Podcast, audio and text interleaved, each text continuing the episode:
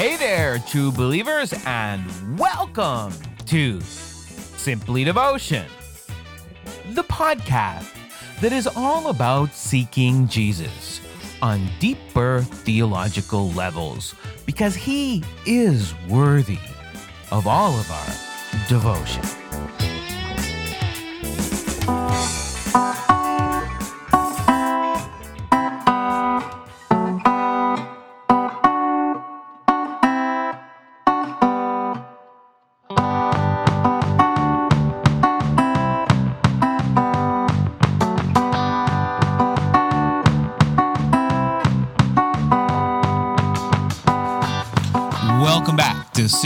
Devotion, another episode exploring the reasons why we should contemplate Jesus more deeply. This time, I'm joined by Jonathan Martin, and we will be talking about the historical Jesus in his context, in his setting, and particularly in the synagogue and in the temple.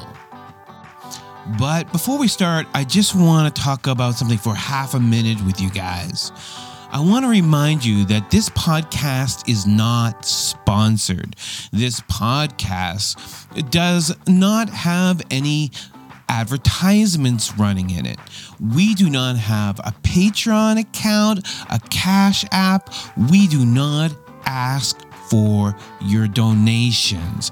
My church does not sponsor the financial responsibility of this podcast or its promotion.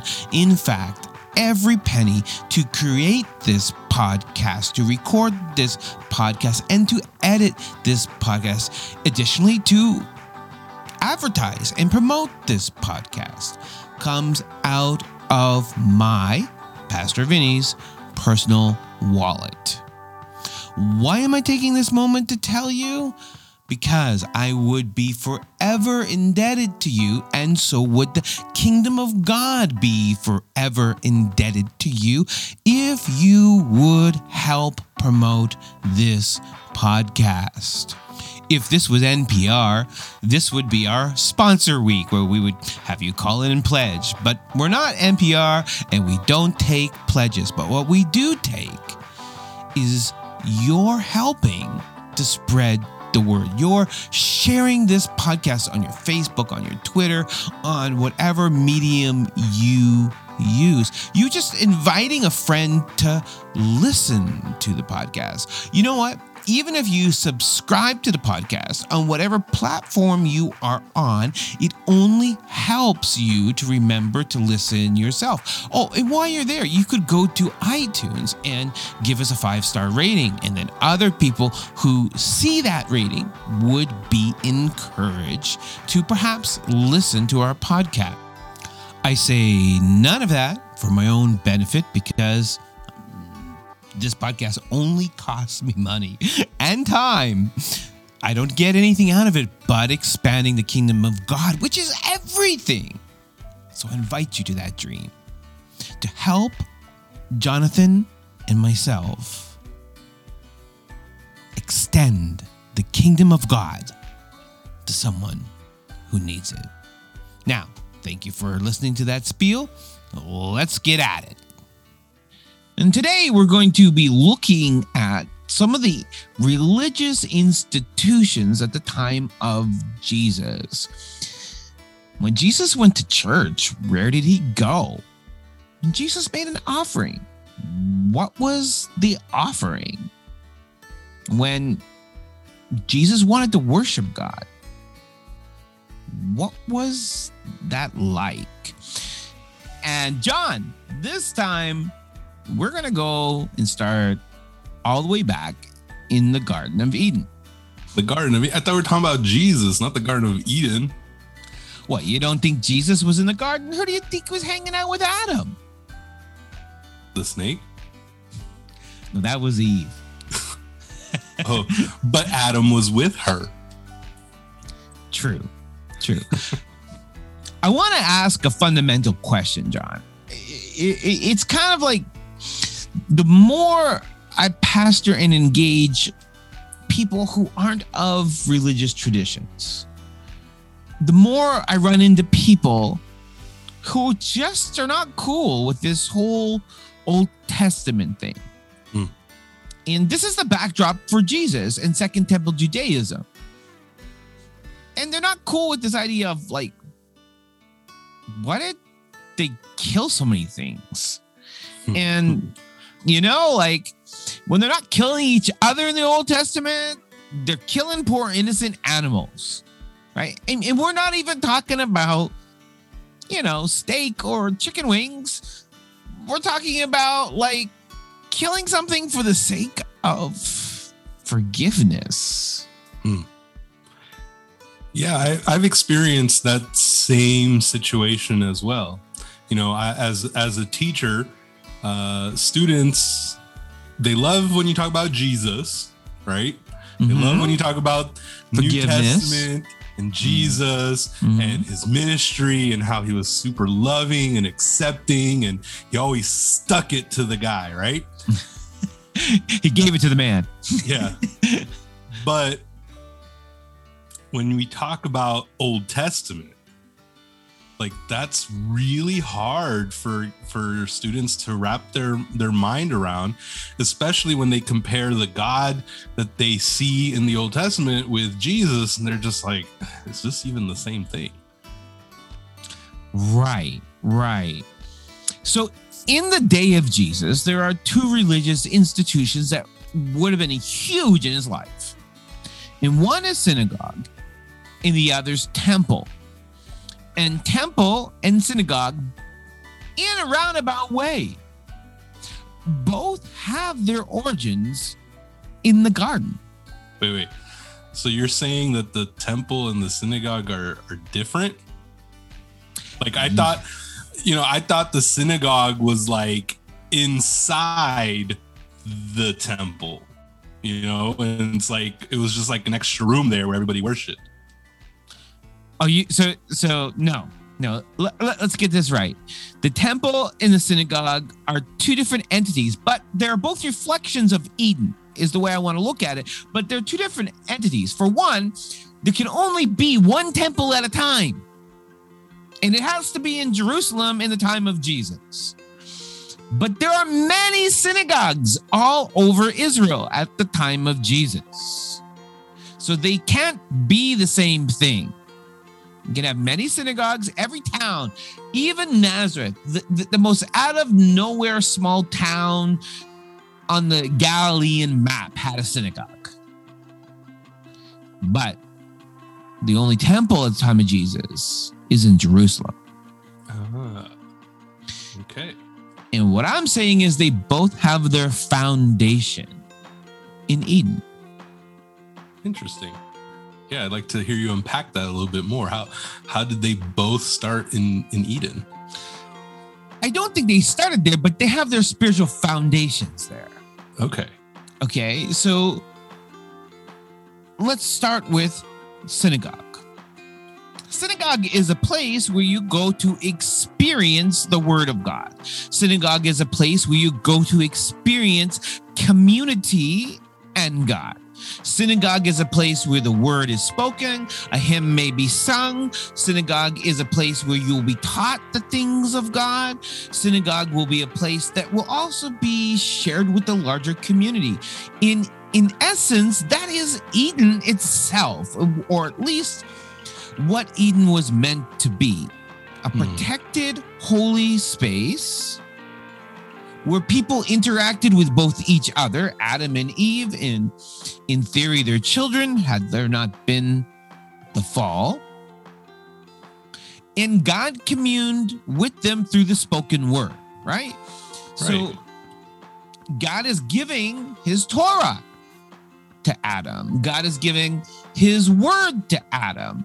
God is, in essence, rabbi and priest in Eden. And, and that that makes sense if you really think about it. Uh you know all of a sudden uh you know the bible says god breathed into man you know the breath of life and he became a living being. So we have this being it's like waking up Mm-hmm. you're face to face with god and you're like who is this guy? Whoa, who am i? Where am i? Mm-hmm. well, like there's so many questions.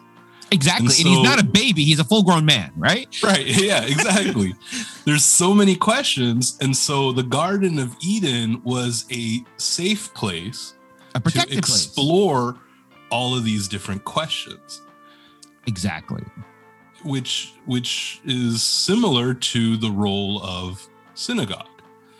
It was a place of learning and understanding who you are, Mhm. where you came from, Mhm. and who is this guy that's breathing life into people. well put together. Well put together. So, yeah, synagogue is the place where you have communion with God, you hear the words of Torah, you're taught the words of Torah, but there's also a community element to synagogue, right? Just as there was supposed to be a community element to the garden. So that's where Eve comes in. Right. Eve was Eve was created and the fall was not intended. So Mhm. Cain, Abel, and Seth, and numerous other children they may have had, Right. They would have been the community they would have been the community. and they would have all been learning together from Rabbi God, Rabbi Yahweh. All rabbi means is teacher, right? Right. They would have been there in community together in a sacred place where Torah or the words of God are spoken to them. Right? There would have been a place of learning. However, there is this problem of what? Sin. Rebellion. Yeah, rebellion, sin, right? Enter Eden, which is the safe place of learning, now becomes temple Mm. because of the fall, because of rebellion. And we're not going to unpack the whole fall here, but we know the story of the serpent. We know the story of Eve and, and Adam partaking of the tree of knowledge of good and evil. We know that the penalty of that is death. But did they die, John? I mean, they still had a life and they still went on to have kids. And I mean, it didn't seem like they died right then and there. Adam lived a lot longer than I'm probably going to live. That's true. and you didn't have to eat the forbidden fruit. Well, I've made my own bad choices. I'm, you know, but but my point is Adam didn't die at that moment any more than I died the first time I did something wrong, right? So there was there was a reason because otherwise God's a liar. So right. there's there's a reason why he didn't die. Is that what you're saying? Yes, there's a reason he didn't die. The, the curse comes and you know, Adam is cursed to work the ground and Eve is cursed to have to have children in in pain. But they are also thrown out of the garden. And one of the things we see when they're thrown out of the garden in Genesis 3 is they are given a particular garment. Do you remember that garment? Yeah, they had uh, garments made out of skins. God gave it to them. Okay, but how you get garments of skin when nothing dies? When nothing is dead? I don't know how God spoke it into existence. No, dude. That don't work like that. I mean, that's what he did in the rest of Genesis. No, I see what you're saying. So God only that- makes living things. right. So Sin fact- makes dead things. Okay. So the fact that w- there is a garment of skin that means that something had to die for that garment of skin to exist. Right. And we know that that's an act of atonement.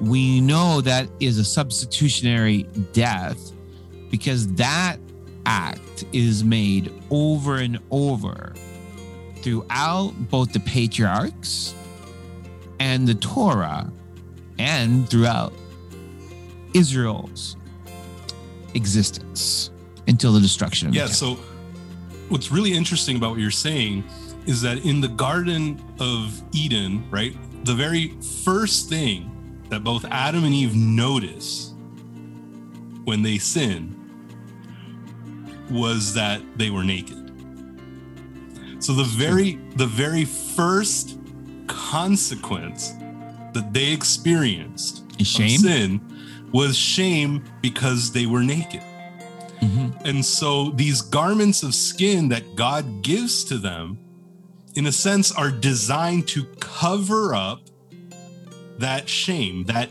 nakedness, that sign, the symbol of their sin. The first sign, the first symbol of their sin. Exactly. So atonement has a reason. The bloodshed of animals is not because God is bloodthirsty. It's because it's covering up the shame of our nakedness, literally in the case of Adam and Eve, right? Hmm. And so we see two institutions. One that is meant for learning and engaging community in God. And the second is temple. And temple can be a place of learning, it can be a place of worship and engagement, but its primary focus is atonement, is a way of cleansing people from sin. But synagogue cleanses no one. You don't get forgiveness by going to synagogue, you get learning. Excellent. I really like I really like the distinction that you're painting here because although synagogue and temple are important institutions in the life of a Jewish person and because Jesus was Jewish they would have been very important in his life they have different functions they serve different purposes Exactly. No one goes to synagogue in Jesus' time or any time looking for atonement. They go to temple looking for atonement. They go to synagogue to learn and have their ideas about the need of atonement, the teaching of Torah predominantly, and the ways of the prophets taught to them. And that way that they're learning about in synagogue after the fall is pointing to the need of the atonement that they find at temple. Hmm. And so we have the garden.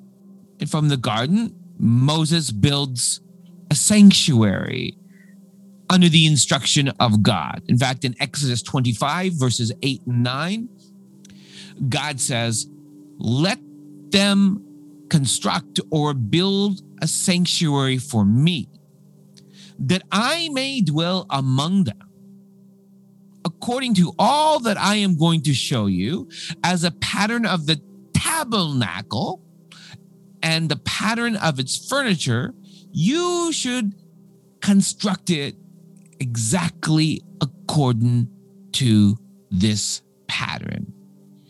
And so it seems like God is telling Moses when he builds this sanctuary that it's a pattern of something. It's a pattern of something greater. And so the details of this sanctuary that Moses is to build, this tabernacle, which is just uh, a tent, a portable temple that's in a tent, is a representation of something greater that is to come something that brings atonement that is to come. It's almost as if God is setting up a pattern, and we will see that this sanctuary leads to a temple, which leads to another temple, which leads to Jesus. It's almost as if God is saying the purpose of temple is to carry on the idea of the need of atonement. Atonement with who, though?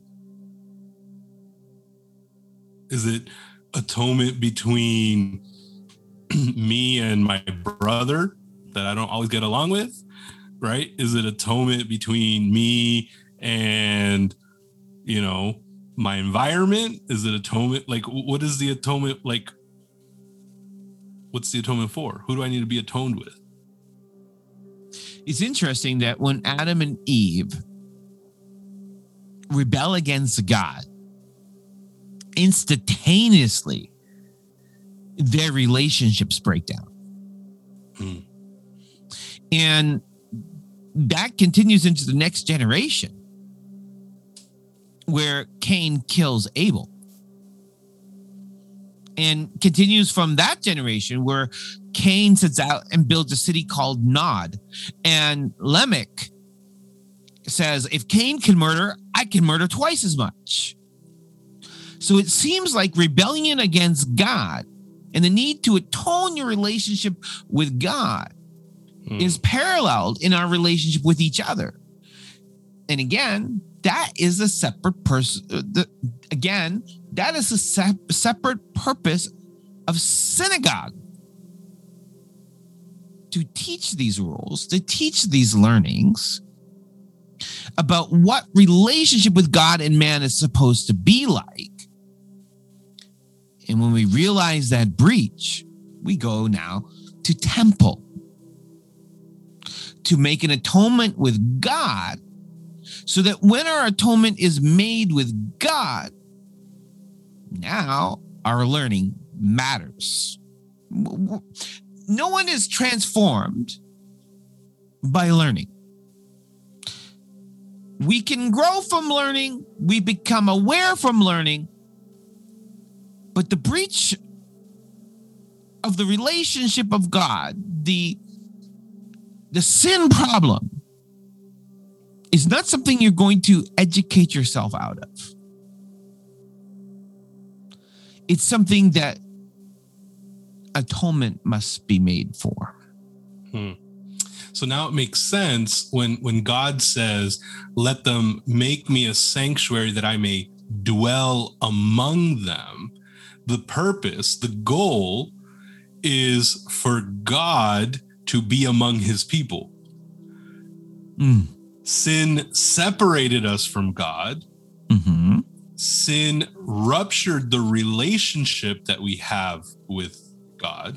hmm I mean, Eden again teaches us that. Right. Adam, Adam and Eve, not only do they try to hide their nakedness with fig leaves, but they they hide from God when God is looking for them, right?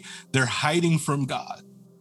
So sin has ruptured this relationship that we have with God. And that relationship needs to be fixed.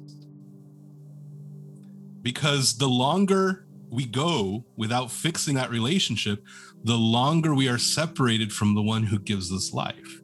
And the longer we are separated from the one who gives us life, the closer and closer we come to death. Right. And so,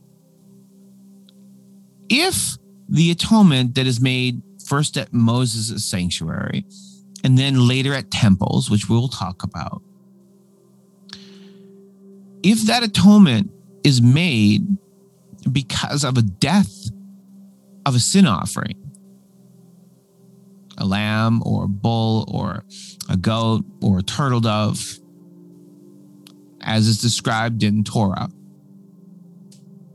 How much more, as the author of Hebrews would say, is the blood in the atonement of Jesus restoring that broken relationship to us? Right? So, this is the idea when we talked about John the Baptist several episodes ago this is the idea that John sees, right? To bring it back to Jesus. when John sees Jesus, what does he say? Behold, the sin offering of the world. Hmm. Behold, he could have said turtle dove. It's a sin offering, Right. right? But the primary sin offering, the big dollar sin offering, the one when you're really serious about your sin, was a lamb. So John is like saying, Behold, here is what the temple has always taught you. Come in reality. Hmm. Jesus is fulfilling all the rituals Right. that we went through, right? That the Jewish people went through to mend that relationship with God. Right. So if your students, John, since you're a teacher, would say to you, What's with all the bloodshed of the Old Testament? And, you know, why did these innocent animals have to die? Yeah. It's horrible. Hmm. It shouldn't. It's unfair. And they did nothing wrong. How much worse, though, that Jesus would have to die, who did nothing wrong, who never sinned, and who is God. So the questions, right? We started this episode talking about, you know, a lot of people they question, right? Like sin and and sacrifice and Atonement, atonement in some weird way and it's really the worship. bloody and, Yeah. and so that leads to questions like why Mm. you know why do we have to approach god in this way why the questions are actually the lesson yeah. Yeah. Yeah. Absolutely. it's, it's like god designed it perfectly right the questions lead to the lesson and it's exactly it why And so, how many times as teachers and preachers do we try to stifle the questions? Hmm. When the point is, you're supposed to have the question. You're supposed to look at Adam and Eve and say, How are they getting out of the garden with something dead on their back? right? You're supposed to look and say, Why does God tell Moses that he will dwell in a building that's designed to kill animals? Like, like you're supposed to question it, right? right and in questioning it we ultimately make our way to jesus Exactly. So, in terms of making our way to Jesus, we have these two avenues that my hypothesis is are parallel versions of Eden. Hmm. You have the teaching and the atonement, if we can break it down into those parallels that way. The teaching in the atonement. And in the day of Jesus, the teaching is done in the synagogue. And in the day of Jesus, the atonement is done in the temple. They are both reflections of Eden, but not the same function as each other. mm-hmm. Does that make sense?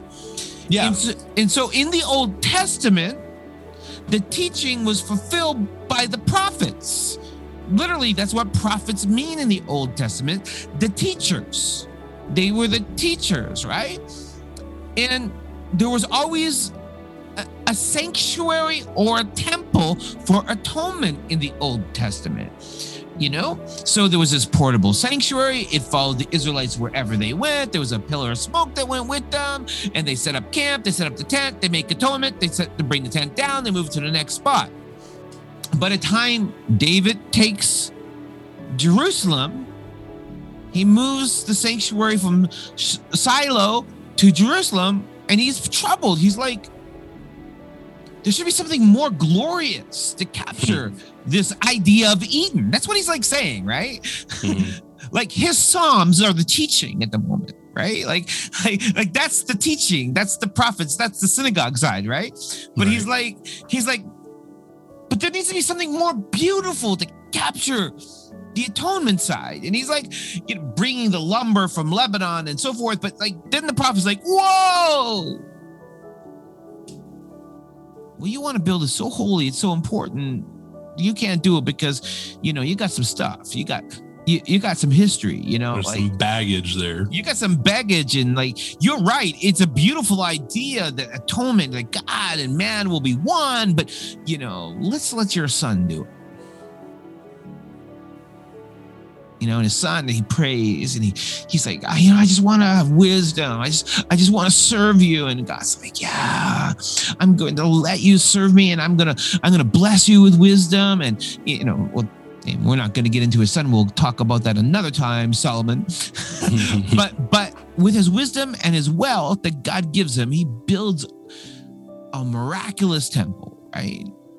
And so the two sides of Eden go on, marching through history, the teaching and the atonement, the teaching and the atonement until Babylon. When they Hmm. stop listening to the teaching, God takes the atonement away. right, because Babylon comes in Yeah. they Come on. destroy the te- actually babylon specifically said uh, the book of daniel says that babylon took all of the furniture of the temple away.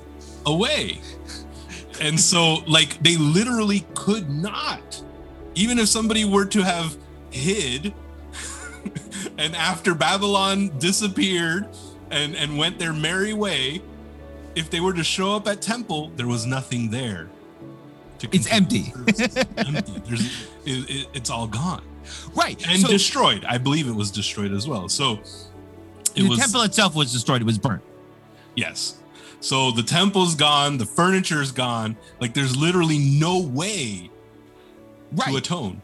When God's people ignore the teaching, he takes the temple. When God's people are willing to hear the teaching, he brings the temple. Mm. So they have to be together. They go are the two sides of Eden. Right. You can't have one without the other. They need each other. They coexist. Before the fall, they were the same thing. They're in the same place. Right. But because of the fall, they're two different things that have to exist together for God's people to function right. Hmm. And so in Babylon, it takes 70 years for the people to say, We want the teaching. Hmm. And when they want the teaching, God's like, Let's build a temple. And so then, you know, King Cyrus lets them out. They go and they rebuild the temple. Not quite the glory of Solomon's. We that's another side story our readers can investigate. But they're not quite embracing the teaching as much as they once did either. Hmm. So it's like you get the amount of temple that you are willing to take teaching, right? Are you are, you seeing this? right. Right. And so it's almost like Ezra, Nehemiah, and Zerubbabel and those dudes begin to catch on to this. Which is why when Jesus gets there, they want to beautify the temple, and, and Herod did beautify the temple. Some some some historians say that it was almost a second temple, like almost a third temple. Like it was almost like he almost redid the whole temple. He beautified it so much. Hmm. But what else is going on? Increased teaching. Like that's what the rabbis are all about, right? Right. so you have the, the rise of the Sadducees, which we talked about before, and they're like, temple, temple, temple. At all means, keep the temple open. Even if we have to compromise, keep the temple open, right? And then you got the Pharisees and the rabbis. They're like, teach, teach, teach. We need a synagogue in every town. We need a synagogue. Even Nazareth gets a synagogue. Everybody gets a synagogue because temple teaching, temple. They, they, they got they got it right. Mhm. Now watch this, John. What's Jesus? A teacher.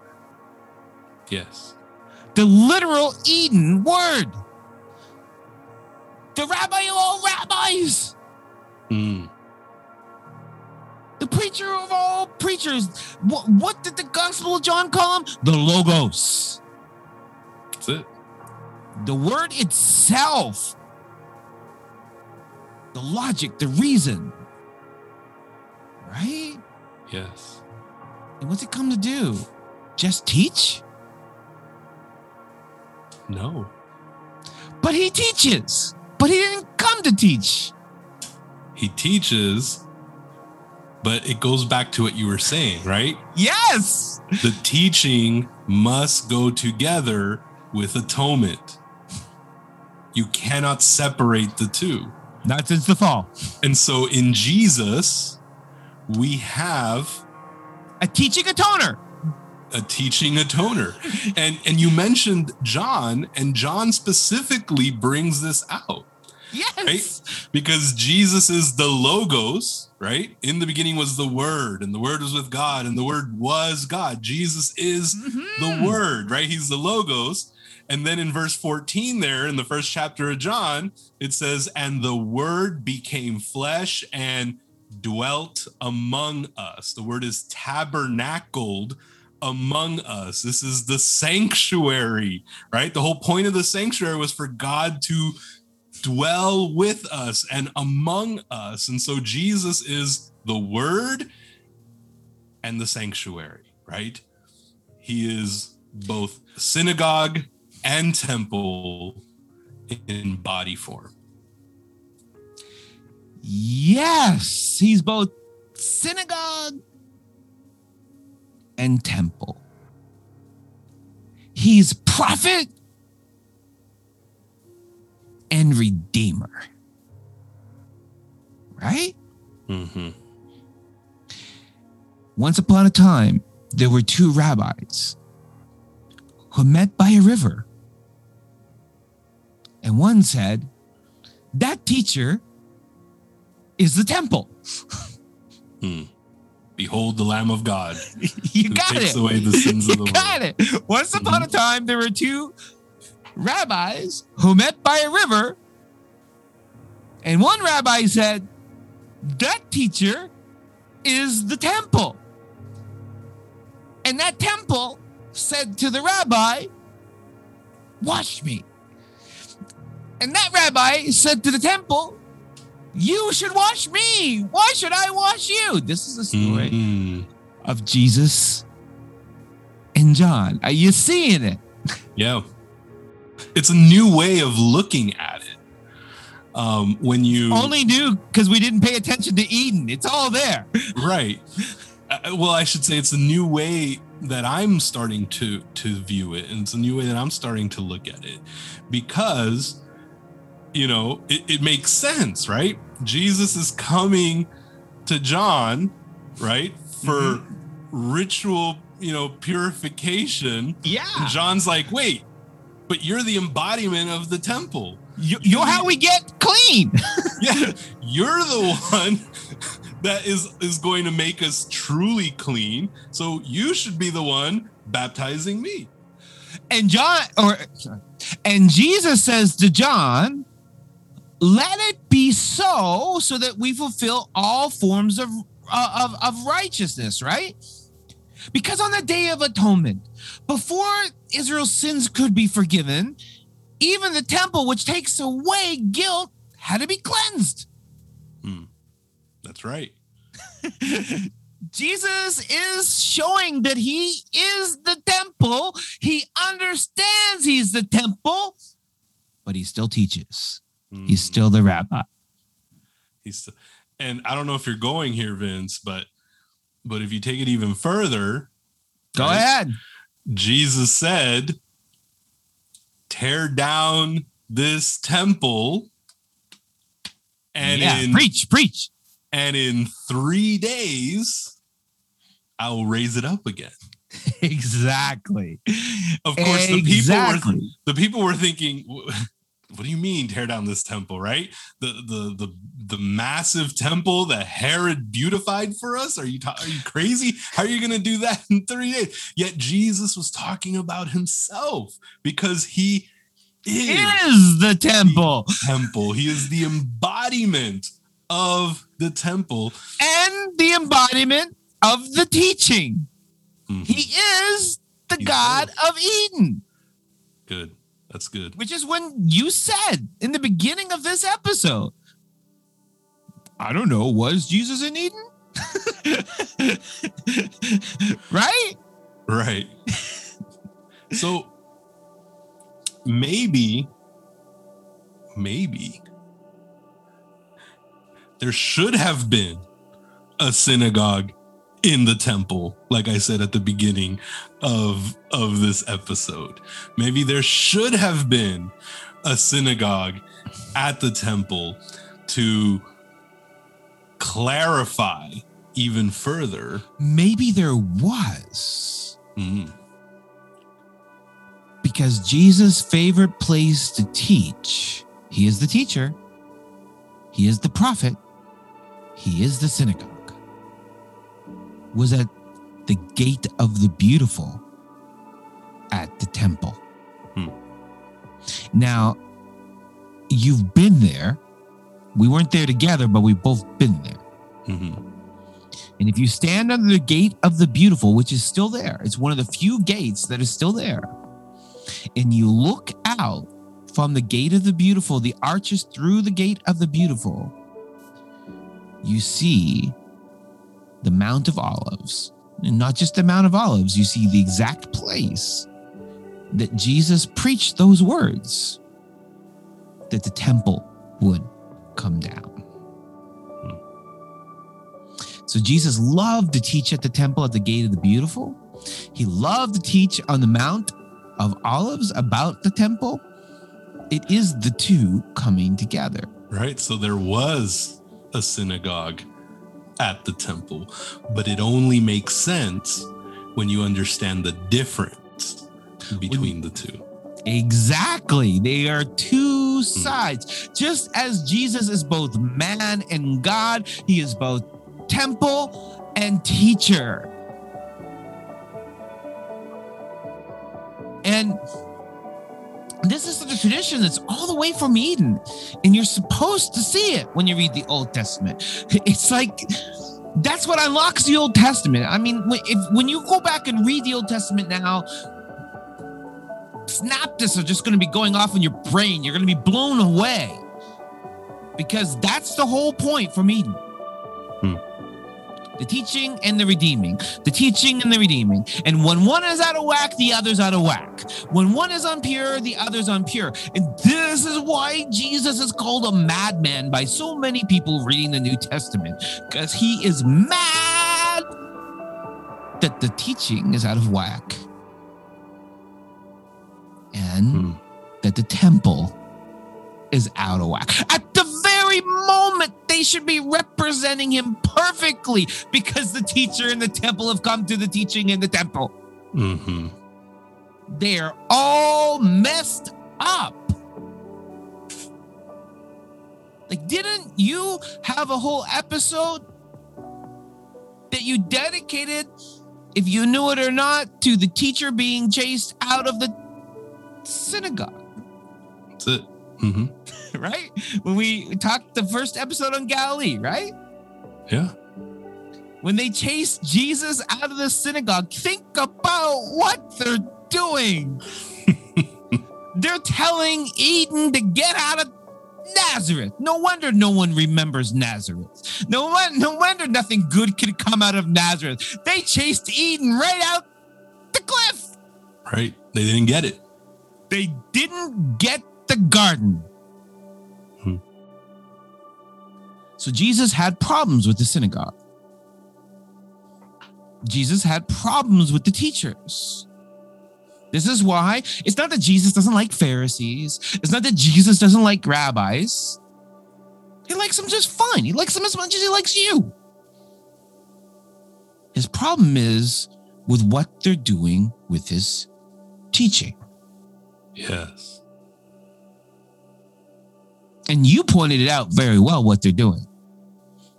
They're emphasizing the point they like and not the point they don't like. Hmm. You can't take part of Jesus. You got to take all of Jesus. right so this is why the teaching ministry of jesus is so important right Mm-hmm. because if you can't get atonement right if you don't have the teaching right Exactly. so And, before and- and you don't know you need atonement unless you have the teaching. right so before jesus dies he spends three and a half years Teaching. teaching correcting Instructing. and instructing and making sure that people understand Torah, that they Right. Understand. We, we, we can invent a new verb here. He's Torahing. right? He's rabbiing. yeah. You know? He's profiting. But Right. not like cash, profiting, his- like proclaiming. His atonement on the cross would have not made any sense If he didn't teach. if he didn't teach. So his teaching ministry needed to exist. It needed to precede his death on the cross. because they don't even understand when he gets there what the death is for. They don't even understand. They think the Messiah is to kill people, not to die for people. Like they're all messed up. You, you, you know, our students, John, they think the Old Testament is gory, but they think the New Testament is lovely. But in the New Testament, God's people want to go a killing, and God wants to go a dying for people. And, and but God's people are like, no, let's just kill them and get them off our land, right? Hmm. It's all messed up. Jesus spends three and a half years separating synagogue and temple so that we can understand why we learn, so we can understand why we need atonement. It's why he's mad at the Pharisees, not because they're bad people. Their intentions are wonderful. They just want God's people not to sin. That's beautiful. But their teaching is bad. Hmm. You know, So as one. Yeah, go ahead. So what you're saying is there's a method to his madness. If C.S. Lewis said, and he did say, Jesus is either the living Son of God or a madman, now we have the answer for C.S. Lewis. He's both. He's a madman because he is the Son of God, hmm right? Yeah. So just as Jesus is in butting his heads with the Pharisees, it's actually butting his heads with the priest and the temple that get him killed, Right. Right? And they weren't going to kill him until he already made the teachers mad, right? So just as he dueled with the teachers, then he duels with the priests. Because by the time of Jesus, they have taken this temple of God and they they have made it as steps or stages and degrees of closeness that people can get to God or not get to Mm. God. Like they have a court of the Gentiles. So if you're a Gentile, you because remember the, the Jews believed that God dwelled in the temple. Right. So they had a court of the Gentiles. And if you're a dirty, rotten Gentile, you can only come this close to God. hmm But if you're a Jewish woman, you're a little bit better. So you can go to the court of the women, which is a little bit closer to God Hmm. than the Gentiles. Now, if if if you're a man in Israel, a man in good standing in Israel, you can get pretty close to God. I mean, like you can you can get to the outer court. So there's the court of the Gentiles, the court of the women, and then the court of the men of Israel.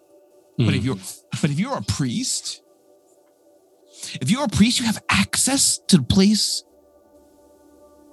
where God is supposed to dwell. You can go right in. So so like they had taken this temple that was meant to have daily services, daily atonements, daily shedding of blood.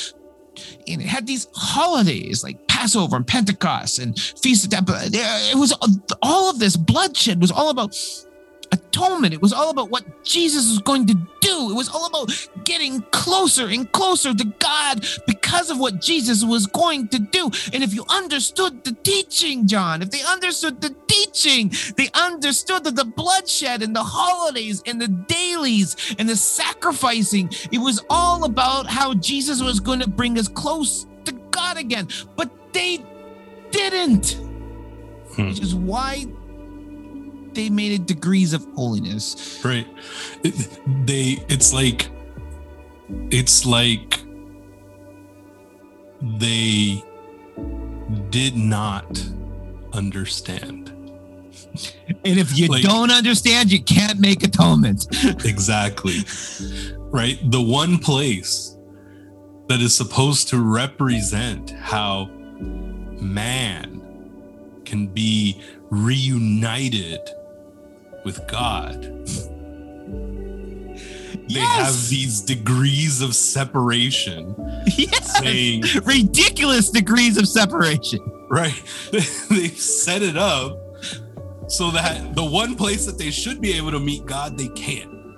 Right, right, right. And now, John, I would sympathize with them if they just said that the Leviticus, you know, or, or I would sympathize with them, John, if they just said the Levites can only go into the inner place because, like, that's Torah, okay? Right. But the point of the blood is once there's blood, anyone can go. But I, I, I could sympathize with their very sort of technical, factual interpretation of Torah, okay? But nothing in Torah says anything about Jewish men get closer than Jewish women, and Jewish women get closer than dirty, stinking Gentiles. Hmm.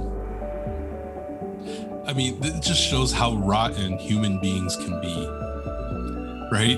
We can take something that is that is designed to bring all these people together in the presence of God and still mess it up.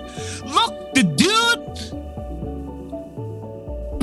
temple in the middle of the known world so everybody who was trying to get to Africa or Asia or Europe would have to go through and see. And, and they're supposed to go through, and you're supposed to say, Why are they killing these animals? Why are they killing these turtle doves? Why are they killing these lambs? Why are they having this Passover? They say at Passover, John, the blood of the temple was so much that it poured over in the Kidron Valley and people waded through it. Like you're, Mm. you, the people of the world are supposed to be going through Jerusalem and saying, What is this bloody mess? And the answer is Eden, Jesus, and what he's going to do to save you. Hmm. You're supposed to be shocked. Right. We're supposed to be shocked. We're supposed to be offended. It's designed that way. Remember when remember when um the movie The Passion came out? hmm and it so grotesquely depicted the death of Jesus that there were reports of people passing out in the movie theaters. There were reports of even heart attacks happening when they saw it. Re- Remember all that? Yeah, I was in high school. You little baby. Um, but but you you're supposed to be blown away by what it cost. hmm for atonement. And the Right. very people who were supposed to be teaching that didn't understand. And so in Matthew 21, verse 12, it says, Jesus entered the temple and he drove out those who sold and bought in the temple. He overturned the tables of the money changers Hmm. and the seats of those who sold pigeons. Right? The cheapest offering. hmm And he said to them, It is written, it is taught, it is synagogue, it is Torah, it is the word, it is the teaching. That my house, my temple, my Eden shall be called a house of prayer.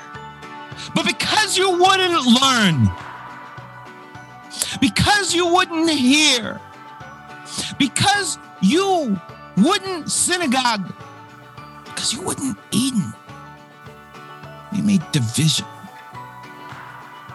you made greed, you made separation, you made Eden into a den of robbers. So he says, I'm tearing it all down. I'm tearing it all down and rebuilding it. As you said, John, in three days. Hmm. It took six days to finish Eden in the garden. And Jesus reconstructs it in his own body in half that time. All I want people to take away from this episode